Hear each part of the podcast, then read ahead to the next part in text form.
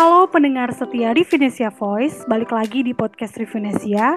Masih bersama saya Anissa yang akan menemani waktu luang teman-teman sambil dengerin obrolan seru seputar hubungan internasional bareng teman ngobrol kita. Kali ini teman-teman kita ada di segmen Sapa Luar Negeri. Kita akan menyapa salah satu diaspora Indonesia yang sedang berada di benua Amerika, tepatnya di negara Panama. Nah, narasumber kita hari ini punya banyak informasi nih teman-teman untuk teman-teman dengarkan tentang berbagai kesempatan dan peluang yang bisa kita dapatkan di negara Panama. Saat ini sudah bersama saya, Kak Beta Arif. Beliau merupakan staf lokal di KBRI Panama City di bagian administratif. Kita sapa dulu nih. Halo Kak Arif. Halo Mbak Anissa Sophia.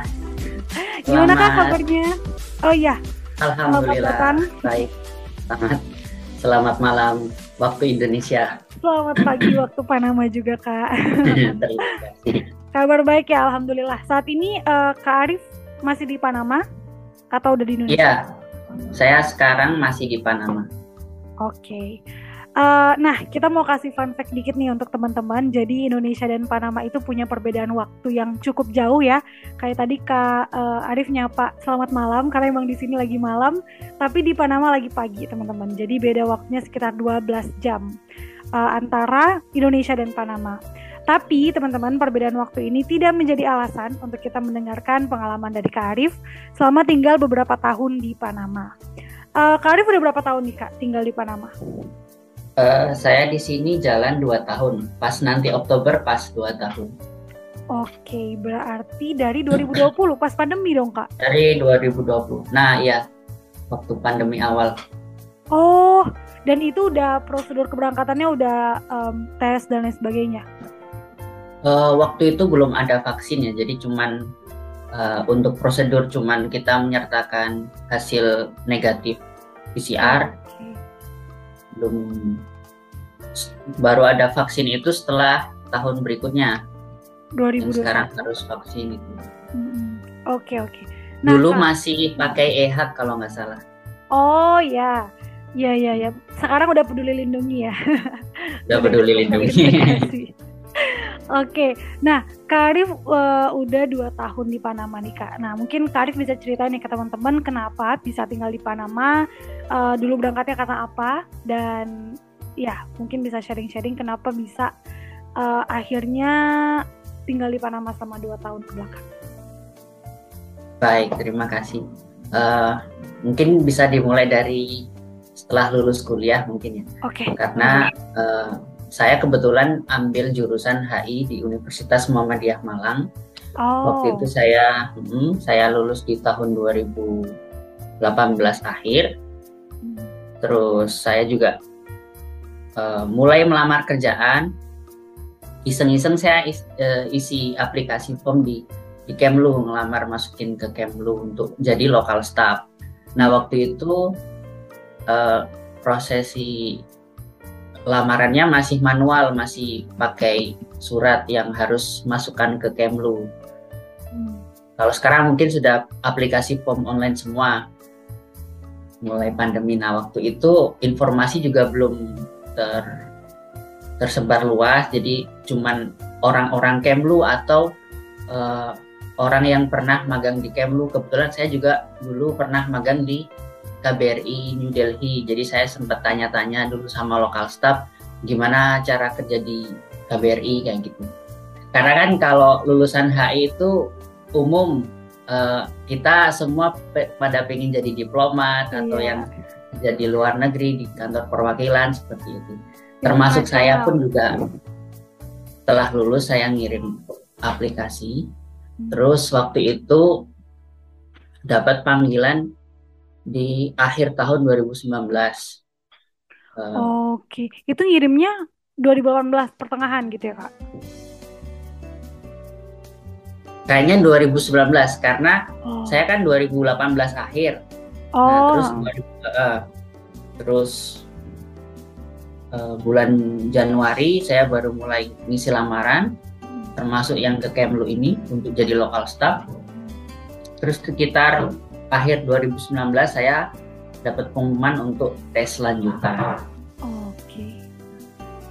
Setelah itu uh, sekitar tiga uh, tiga bulan atau lebih, sekitar tiga bulan sampai enam bulan itu prosesi tesnya karena cukup lama itu juga waktu pandemi awal-awal pandemi. Jadi saya tesnya itu sekitar awal tahun 2020 tes tes tes sekitar enam bulan kayaknya terus baru dipang, uh, dipanggil dan dapat pos, tempat posting itu di KBRI Panama. Sempat awal saya juga nggak nyangka kok hmm. jauh sekali dari yang saya pengen. Oh, waktu itu milih waktu itu uh, mungkin kalau saya lihat dari teman-teman saya yang juga pernah sharing-sharing, hmm. uh, tiap tiap rekrutmen itu beda-beda. Jadi ada yang ditanyain sama Kemlu kamu mau di mana? Gitu. Nah waktu saya itu uh, mungkin susah ya uh, apa namanya? Mereka juga terbatas yang posisi uh, perwakilan yang membutuhkan terbatas. Jadi kayak se semacam dikasih pilihan tapi bukan yang menentukan misalnya kita pilih Asia nanti bakal ditempatkan di Asia enggak tapi waktu itu cuman uh, cuman sekedar ditanya tapi uh, ujung-ujungnya yang dikasih pilihan ke saya di luar yang saya pingin. Dan waktu itu konsekuensinya kalau sudah dikasih pilihan terus kita nggak milih ya otomatis uh, lamaran kita gugur. Saya tanya ke orang tua katanya disuruh lanjut aja mumpung masih muda baru lulus cari pengalaman nggak apa-apa walaupun jauh ya udah saya saya niatkan untuk kerja saya ambil kesempatan di sini. Jadi itu awalnya bisa sampai sini. Oke, jadi um, daftar lokal staff itu ya kak awalnya, terus akhirnya ditempatkan di Panama. Nah kak, kita ngomongin Panamanya nih kan, uh, dua tahun ke belakang, tapi kan lagi pandemi ya kak. Kira-kira waktu pandemi itu sama nggak kayak di Indonesia, kayak kita uh, harus diam di rumah gitu. Apa kakak sempat jalan-jalan dan eksplorasi Panama? Awal-awal pandemi mungkin sama ya. Di sini juga dilakukan karantina, diberlakukan karantina. Kita awal-awal di sini tuh uh, sempet tiga bulan itu lockdown. Kita nggak bisa keluar. Uh, terus seiring berjalannya waktu, kasus-kasus mulai turun, mulai dilonggarkan aturan-aturannya. Kayak uh, dari yang benar-benar orang nggak boleh keluar, terus boleh keluar tapi kayak dibatasi cuman dua jam setiap orangnya. Dan uh, hari-hari itu ada hari laki-laki ada hari perempuan. Jadi kayak selang-seling. Oh. Nah terus menarik, uh, menarik. peraturan keluar uh, apa lamanya keluar yang tiap dua jam itu ditentukan dari uh, digit terakhir nomor KTP kita. Jadi kalau misalnya kita jam 7 eh, kita akhirnya nomor digitnya 7 berarti jam 7 sampai jam 9 cuman dibatasin 2 jam. Dan itu banyak polisi patroli kayak mantau gitu. Terus itu berlanjut beberapa bulan sekitar dua bulan juga terus ya mulai turun-turun lagi terus dibuka akses. Orang harus pakai masker. Terus waktu itu sempat juga naik lagi terus sempat lockdown lagi nggak boleh lagi. Tapi uh, kalau saya perhatikan uh, aturan pemerintah di sini juga seperti itu. Jadi uh, lihat kondisi gimana ketika parah banget tinggi kasus, mereka menutup total. Ketika udah mulai renggang, dikasih kayak kon apa keringanan juga uh, seperti tadi itu aturan-aturan batasan waktu, terus uh, harus pakai masker, samalah kayak Indonesia. Cuman yang yang beda mungkin itu ada hari laki-laki, ada hari perempuan, terus dibatasin jam. Iya iya, menarik menarik itu. Nah tadi uh, ngomongin kebijakan pemerintah kan kak. Jadi kepo nih kondisi pemerintahan di Panama itu seperti apa dan uh, jenis pemerintahannya atau sistem pemerintahannya apa tuh pak? Jadi di sini ini pemerintahannya uh, presidensial kayak Indonesia. Uh, dia juga sistemnya demokratik jadi Panama ini kayak uh, mencontoh banget sama Amerika, kebijakan-kebijakannya juga hampir mirip-mirip sama Amerika dibanding sama negara-negara Amerika Latin lainnya. Nah, waktu COVID kemarin uh, mungkin kondisi pemerintahan sama semua negara juga mengalami masalah yang sama saya pikir. Uh, setelah COVID kemarin uh, sempat juga kan di negara-negara Amerika, Amerika Serikat sendiri pun mengalami inflasi yang lumayan, nah termasuk di Panama. Jadi uh, terlebih setelah kemarin ada perang Rusia sama Ukraina itu jadi efek sekali ke ekonomi di Panama. Uh, yang paling efek itu ke harga bahan bakar. Tapi bahan bakar ini kan uh, perannya sangat penting ya. Jadi uh, kesemuanya itu akhirnya ngefek ke bahan makanan naik, ke semuanya naik, transportasi juga naik. Jadi di sini sempat kemarin banyak uh, banyak demo akhir-akhir hmm. akhir-akhir dua bulan yang lalu tuh di sini banyak demo orang pada nuntut penurunan harga seperti itu. Sampai uh, dari daerah yang pusat pusat apa namanya pertaniannya yang untuk masuk ke kota, dikirim ke kota distribusi itu sama mereka ditutup aksesnya. Itu bentuk protes mereka ke pemerintah. Itu oh. jalan sekitar dua bulan. Hmm. Baru Jadi, aja akhir-akhir kemarin selesai. Okay. Sekarang juga udah mulai normal, harga juga diturunin lagi. Indonesia oh. malah yang baru naik. iya, itu itu uh. itu bisa diturunin lagi kenapa kak? Apakah uh, ya gitu mereka, atau emang kondisi apa emang ya? kondisi sebenarnya mungkin ya pemerintah juga sebetulnya um, pertimbangannya juga sulit karena mau uh, mungkin mereka juga butuh dinaikkan. Tapi di sisi lain masyarakat daya belinya menurun. Jadi uh, muncul protes di mana-mana terus tambah tinggi kesenjangan sosial. Jadi ya hmm. nggak mau nggak mau akhirnya diturunkan lagi.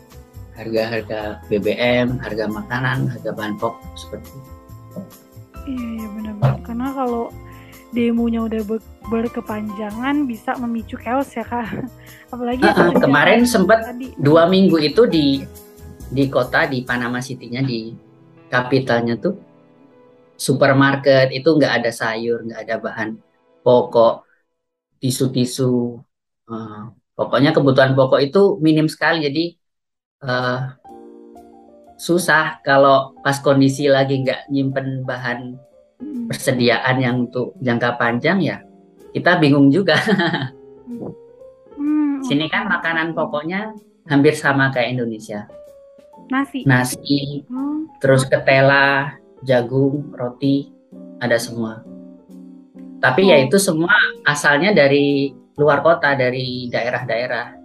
Hmm. Nah, sementara yang di akses dari daerah ke kota ditutup semua sama orang-orang jadi ya mau nggak mau harus Tapi di, sekarang di pemerintah. Sekarang sudah mulai, sudah membaik lagi. Oke, alhamdulillah. Oh gitu kak, berarti kondisi uh, masyarakatnya kurang lebih sama kayak Indonesia ya. Jadi kalau ada hmm, uh, hal-hal yang um, ya apalagi soal daya beli itu pasti demo demonya langsung mencuat ah. gitu. Oke, okay, tadi uh, ngomongin masyarakat di Panama nih kak. Jadi aku pas searching-searching gitu, uh, aku nemu fakta kalau Panama ini pernah menjadi negara paling membahagiakan di tahun 2014. Nah, memang selama ini, selama dua tahun terakhir ini, yang Kak Arif rasakan seperti apa masyarakatnya? Sebahagia itu kah? Dan mungkin kalau misalnya ada Kak Arif tahu penyebabnya apa, kok bisa bahagia? bisa di-spill di sini. uh, Itu surveinya tahun 2014 ya? Um, ya kayaknya agak agak lama ya. Nah, saya pun juga uh, mencari tahu tentang hal ini. Saya sempat tanya teman saya yang orang lokal sini, gimana sih kondisi tahun 2014 waktu itu? Uh, memang katanya ya waktu itu dia masih masih sekolah, jadi uh, ya selayaknya anak-anak sekolah. Hmm. uh, tapi memang dia lihat perbedaan. Tapi hmm. uh, dulu uh, mungkin lebih akses-akses pendidikan informasi ruang terbuka umum itu kayak lebih bebas gitu. Setelah mungkin sampai sampai sebelum pandemi ya mungkin memang uh, kesejahteraan masyarakat mungkin uh, bagus di sini. Karena di sini juga saya dengar uh, negara Amerika Latin yang yang paling maju di antara negara Latin Amerika lainnya. Ya, hmm. Ya mungkin dari situ saya tahu oh ya mungkin juga benar. Nah tapi setelah dibandingin setelah pandemi sama sebelum pandemi memang kelihatan uh, perbedaan yang cukup jauh dari mulai pendidikan apa-apa kan disubsidikan ke ke kesehatan ya waktu pandemi yeah. itu. Jadi pendidikan terus ekonomi, politik semua mungkin mengalami penurunan. Saya kurang tahu pastinya, cuman uh, dia menyebutkan kalau uh, ya memang setelah pandemi ini memang banyak orang-orang yang cukup kesusahan dari yang awalnya di di sini nih kayak di lampu merah di persimpangan itu dari yang nggak ada orang sekarang mulai banyak yang minta-minta kayak gitu. Hmm. Berarti uh, salah satu negara yang paling terdampak ya kak dari pandemi ini, Panama. Oke, okay. uh, eh, kalau selama pengalaman kak Arif uh, menemukan nggak persamaan-persamaan antara Indonesia dan Panama? Mulai dari masyarakatnya mungkin, atau tadi kan uh, kak Arif bilang uh, bahan makanannya ya, kayak nasi, makan jagung gitu. Nah, kalau yang lain yang sama dari Indonesia apa kak? Uh, mungkin budaya budaya di sini hampir mirip sama Indonesia. Maksudnya uh, budaya orang ketimuran yang sopan kayak gitu hmm. dibanding yang orang-orang Amerika Amerika Utara, Amerika Serikat, Kanada kayak gitu. Hmm. Di Amerika Latin lebih sopan, cenderung lebih sopan. Terus hmm, makanan juga hampir mirip, musim juga hampir mirip. Di sini juga dua musim karena posisinya negara tropis jadi setiap tahun tuh ada musim panas sama hujan. Jadi karena dua musim tuh kondisi lingkungan juga hampir-hampir mirip. Hmm. ya panas ya. Kalau di pesisir panas di gunung dingin tanaman-tanamannya juga sama Oke, jadi mirip Indonesia ya untuk lingkungan, untuk uh, kalau untuk masyarakatnya juga ya tadi. Nah, kalau perbedaannya kak, mungkin ada keunikan-keunikan dari Panama yang kayak wah di Indonesia nggak nemu nih yang kayak gini gitu. Ada nggak kak? Di sini orang Latin suka musik-musik Latin ya. Nah itu yang saya dengar, nggak saya nggak uh, saya nggak begitu tahu artinya, tapi hmm. mungkin kalau misal lagu sedih pun tuh musiknya musik Latin Latin cenderung kayak seneng-seneng semua menurut saya. Oh. Uh -uh. Walaupun itu lagu sedih gitu ya, cuman karena aluran musiknya kayak karena uh, semangat ritme gitu. apa? Uh, gaya Genre. musik Latin ya. Yeah. Yang cenderung kayak saya karena nggak tahu artinya tapi karena kok temponya tinggi jadi kayak hmm. saya pikir musik-musik seneng-seneng semua. Hmm. sama juga eh, ini yang saya pernah alamin di sini nih uh, plat nomor kalau di Indonesia kan depan sama belakang. Dan di sini ini cuma satu di belakang. Jadi waktu itu kami pengalaman saya pernah naik mobil.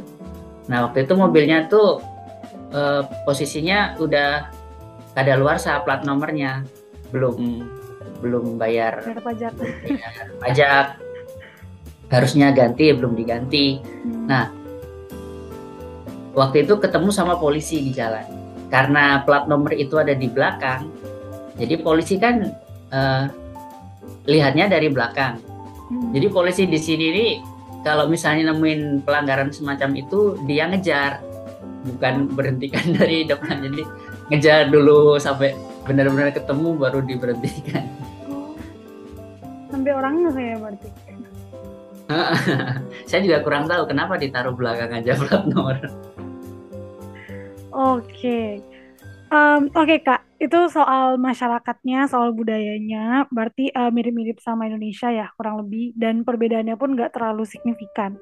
Nah berarti uh, orang-orang Indonesia kayak dulu kalau Kak Arif dulu pas pertama kali sampai di Panama culture shock nggak Kak atau ya bisalah adaptasi dengan cepat gitu ya pasti culture shock tapi uh, balik lagi karena perbedaan-perbedaan tadi itu nggak begitu banyak hmm. jadi lebih cepat adaptasi. Mungkin uh, soal waktu aja yang lumayan lama kita untuk menyesuaikan karena perbedaan waktu 12 jam jadi kayak kebalikannya deh. Kebalikan. Saya sempat uh, satu bulan awal ketika di sini nih uh, kan nggak ada semacam kompensasi untuk orang yang baru pindah jadi harus menyesuaikan hmm. sendiri dia pagi-pagi waktu jam kerja itu rasanya ngantuk gitu. Oh, jet lag gitu.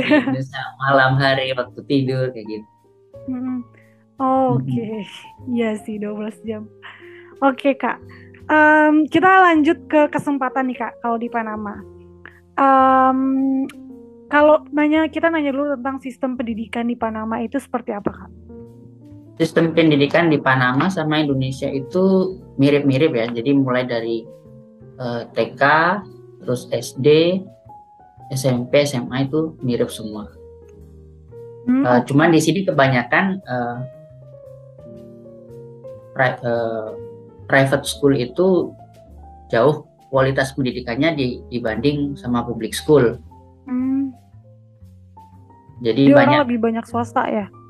Uh, Uh, jadi kalau saya perhatikan yang di uh, di public school itu uh, dari golongan kalangan menengah ke bawah, menengah ke bawah. Kalau yang menengah ke atas mereka cenderung ambil yang private school karena sistemnya lebih bagus, mereka juga punya kemampuan untuk memasukkan anaknya ke sana.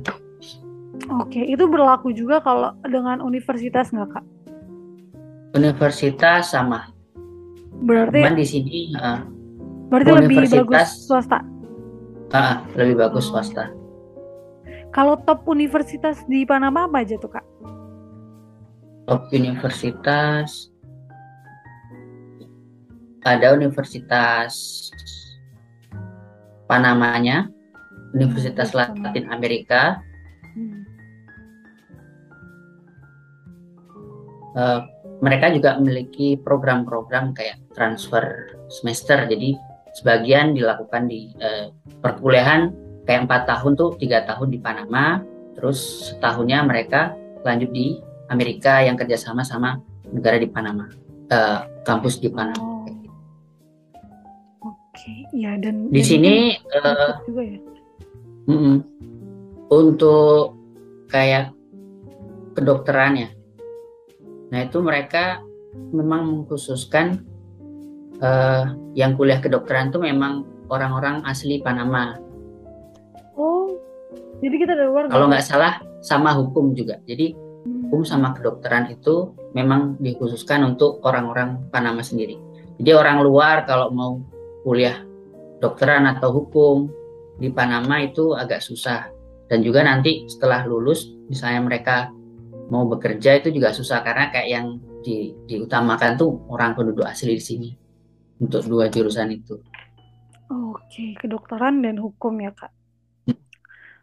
Oke, uh, kalau untuk kesempatan beasiswa gitu kak, uh, kak sepengetahuan kak Arif, apakah ada mungkin antara Indonesia dengan Panama atau dari Panamanya sendiri?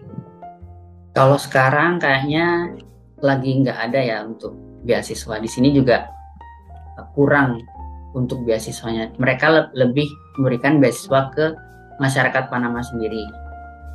Jadi kalau untuk mahasiswa asing itu malah mungkin sekarang nggak ada. Oke. Okay. Uh, nah kak, kalau udah di KBRI Panama City-nya sendiri, kalau misalnya ada mahasiswa yang mau magang gitu, apakah open magang atau enggak? Uh, di sini uh, terbuka. Jadi untuk teman-teman mahasiswa yang ingin magang itu sebenarnya kita menyambut baik.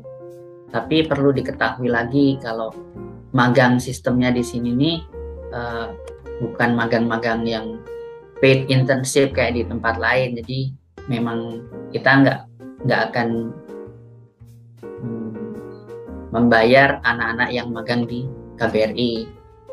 Mengingat juga sampai saat ini mungkin belum ada yang magang di sini karena jarak jarak yang jauh terus kalau dibandingkan sama Amerika mungkin sama-sama kesempatan magang orang-orang milih yang ke Amerika daripada ke Amerika Latin. Mungkin uh, teman-teman pendengar Venesia ada yang dari Panama mungkin kak uh, mungkin ya nggak tahu dan oh ternyata ke KBRI bisa gitu. Oh ya kalau di Pana, uh, dari Panama uh, bisa sama saja. Oke okay. kalau misalnya mau mengajukan memang, magang kalau mengajukan magang nanti prosedurnya gimana uh, prosedurnya umum ya. Jadi kayak surat lamaran magang terus transkrip nilai dari kampus transkrip nilai semester terakhir biasanya oh, sama okay. surat pengajuan ke kantor perwakilan. Oke okay, dan dikirimnya lewat email? Email uh, ya dikirim ke email pensosbud. Uh, jadi di sini nanti bisa dicantumkan? Boleh, gimana? boleh. Boleh disebutkan Kak uh, atau ada Instagramnya? Di Instagramnya ada infonya nggak Kak? Oh ya bisa di mungkin DM ke Instagram okay. uh, Indonesia in Panama City. Oh Indonesia in Panama City.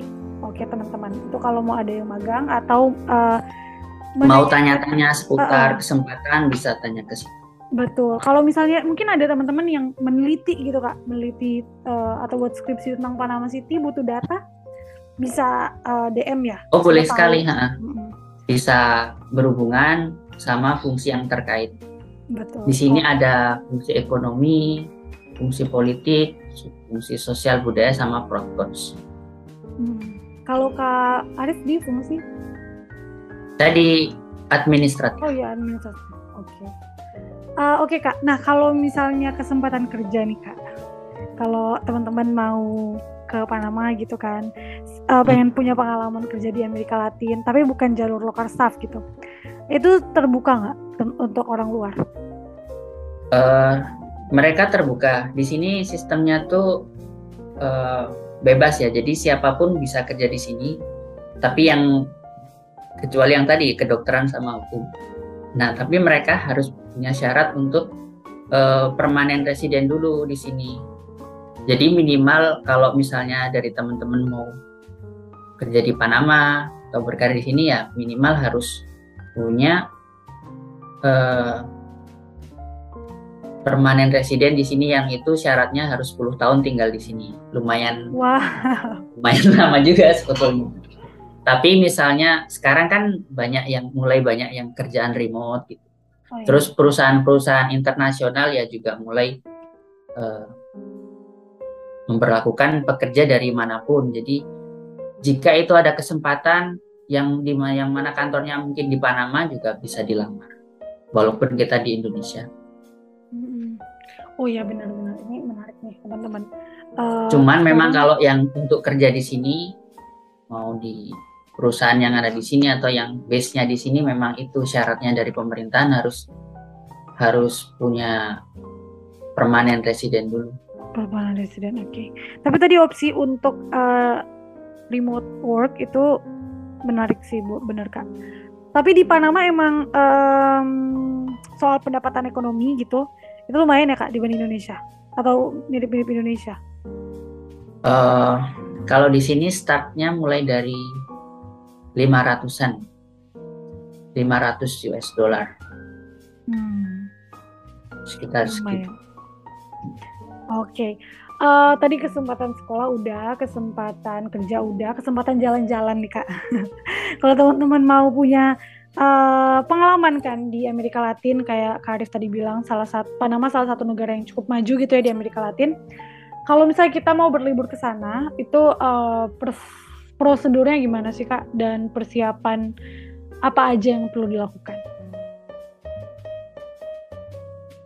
Yang pertama persyaratan administratif harus disiapkan mulai dari visa, paspor. Nah, cuman di sini nih bagi WNI yang pemegang paspor hijau itu memang agak susah untuk masuk Panama hmm. karena Indonesia termasuk restricted country bagi Panama City eh, bagi Panama. Kenapa kak? Uh, mereka pikir ya Indonesia itu negara yang yang apa yang mungkin uh, banyak kasus gitu. Oh. Jadi mereka kiblat ke Amerika sama kayak Amerika terapkan kebijakan luar negerinya hampir sama. Nah, tapi selama kita punya visa Amerika, nah ini kayak cara cara untuk ngakalinnya. Hmm. Jadi kita memang susah ke Panama kalau pakai paspor hijau.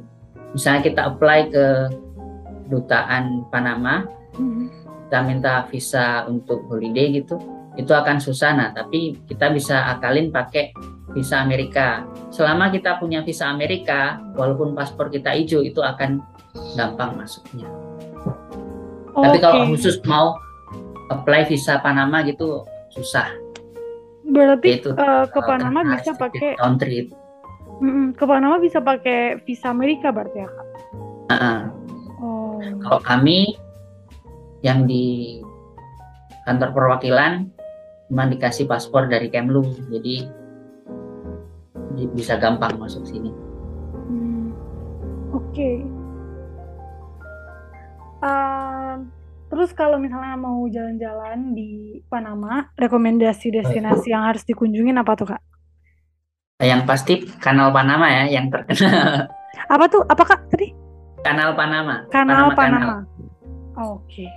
Mungkin semua udah tahu di sini apa uh, termasuk uh, kanal yang terkenal di dunia selain uh, terusan Swiss ada terusan Panama. Hmm. Di terusan Panama ini menghubungkan Samudra Pasifik sama Atlantik.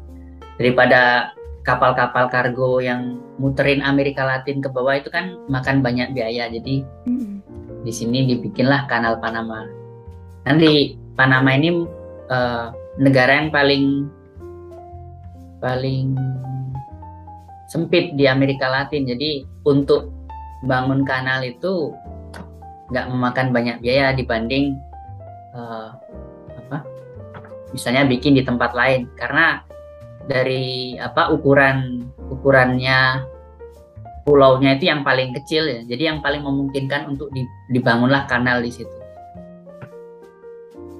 kanal Panama terus di sini juga terkenal uh, playa apa wisata pantainya. Ada satu daerah yang itu kayak semacam Balinya Indonesia itu Bukas del Toro namanya. Itu banyak uh, wisata wisata pantai. Di sana juga banyak turis-turis asing yang tinggal di sana. Terus uh, di sini ada zona zona libre, jadi kayak uh, perdagangan bebas pajak terbesar setelah Hong Kong. Jadi ada di Panama. Lokasinya di Kolon. Itu kalau mau wisata wisata belanja wisata itu di situ. Terus kasino juga lumayan banyak di sini. Widih. wisata apa itu namanya? Wisata wisata sensor kalau di Indonesia kan ilegal iya oh di sana legal Singapura di sini legal. Hmm. Jadi lotre gitu pun di sini legal. Malah pemerintah juga mengeluarkan. Oke. Okay. Oke okay, Kak Arif. Uh, thank you banget Kak udah sharing-sharing tentang Panama tadi um, dari mulai kondisi masyarakatnya, kesamaan perbedaan dengan Indonesia. Terus tadi teman-teman udah denger ya kesempatan uh, berbagai kesempatan dan kalau misalnya masih tetap pengen ke Panama City bisa menggunakan visa Amerika tadi kata Kak Arif. Uh, cara mudahnya gitu ya masuk ke Panama hmm. City. Oke, okay, uh, thank you so much Kak Arif sudah sama-sama Mbak Panama. Um, semoga teman-teman bisa dapat inspirasi, uh, setidaknya tahu tentang salah satu negara di Amerika Latin. Dan yap, uh, teman-teman kita sudah sampai di akhir sesi podcast kali ini. Terima kasih banyak sekali lagi Kak Arif. Semoga uh, paginya menyenangkan. Sama-sama Mbak. Semoga waktu malamnya menyenangkan juga. Lanjut Oke. Okay.